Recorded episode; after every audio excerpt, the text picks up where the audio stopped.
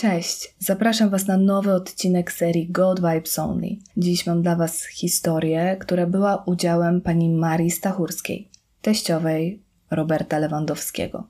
Posłuchajcie, jak niezwykłe, o czym za chwilę się przekonacie, wydarzenia wspomina pani Maria.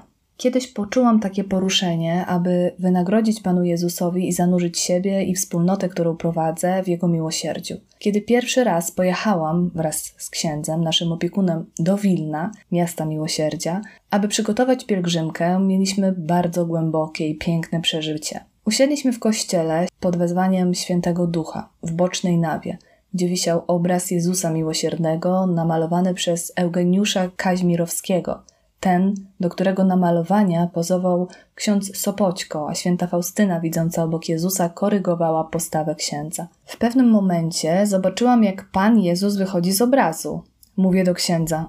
Ja chyba zwariowałam. On mi na to, nie zwariowałaś, ja widzę to samo. Zobaczyliśmy to samo, co widział tłum ludzi wtedy, kiedy błogosławiony ksiądz Michał Sopoćko wystawił ów obraz w Ostrej Bramie. Było to piękne spotkanie. Od tamtego czasu, raz w roku, pielgrzymujemy ze wspólnotą, aby zanurzyć się w miłosierdziu Jezusa i Jego Matki. Zaczęłam sobie coraz bardziej uświadamiać i doświadczać, czym jest Boże miłosierdzie. Jak Pan Jezus prowadzi mnie przez moje upadki i wzloty, jak pracuje nade mną, jak wykorzystuje moją naturę wojownika, bym mogła wzrastać, żyć normalnie, odnajdywać harmonię, mimo przeróżnych chorób, czasami ciężkich przeżyć, jak na przykład oczernianie mojej osoby przez braci w wierze, mam wewnętrzną radość i poczucie spełnienia w życiu. Kiedyś składałam świadectwo, Ktoś podszedł do mnie ze słowami: Ojej, ile pani przeżyła? A ja na to przeżyłam. Ja przeżywam nieustanną przygodę z Panem Jezusem. I jak w każdej przygodzie są sytuacje trudne i łatwe, radosne i smutne. Czasami bardzo ciężkie, raz jest dobrze, a raz źle, ale musi być happy end. Przecież w bukiecie Pana Boga są wszystkie kwiaty, wszystkie barwy, w tym również czerń, która podkreśla biel. Ciągle jestem ciekawa, do jakiej następnej przygody zaprosi mnie Jezus. W taki sposób postrzegam moje życie.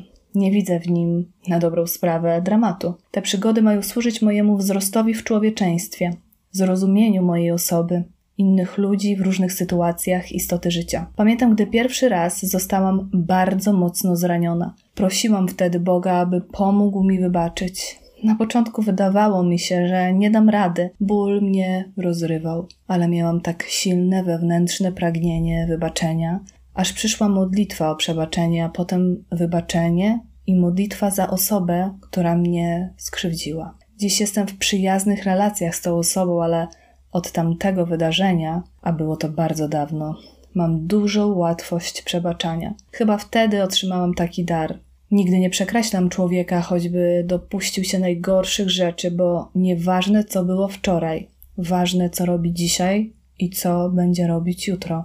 Jezus powiedział: Bądźcie miłosierni, jak miłosierny jest mój Ojciec w niebie. Więc staram się tak czynić. Myślę, że w tej materii dużo otrzymałam od Pana Boga. Kiedy odmawiam modlitwę Ojcze Nasz przy słowach i odpuść nam nasze winy, jako i my odpuszczamy naszym winowajcom, Czuję na twarzy mimowolny uśmiech i ogarniające mnie ciepło i miłosierdzie. Tak, moje życie jest ogarnięte miłosierdziem. Dziękuję za kolejne spotkanie i zapraszam na następne odcinki.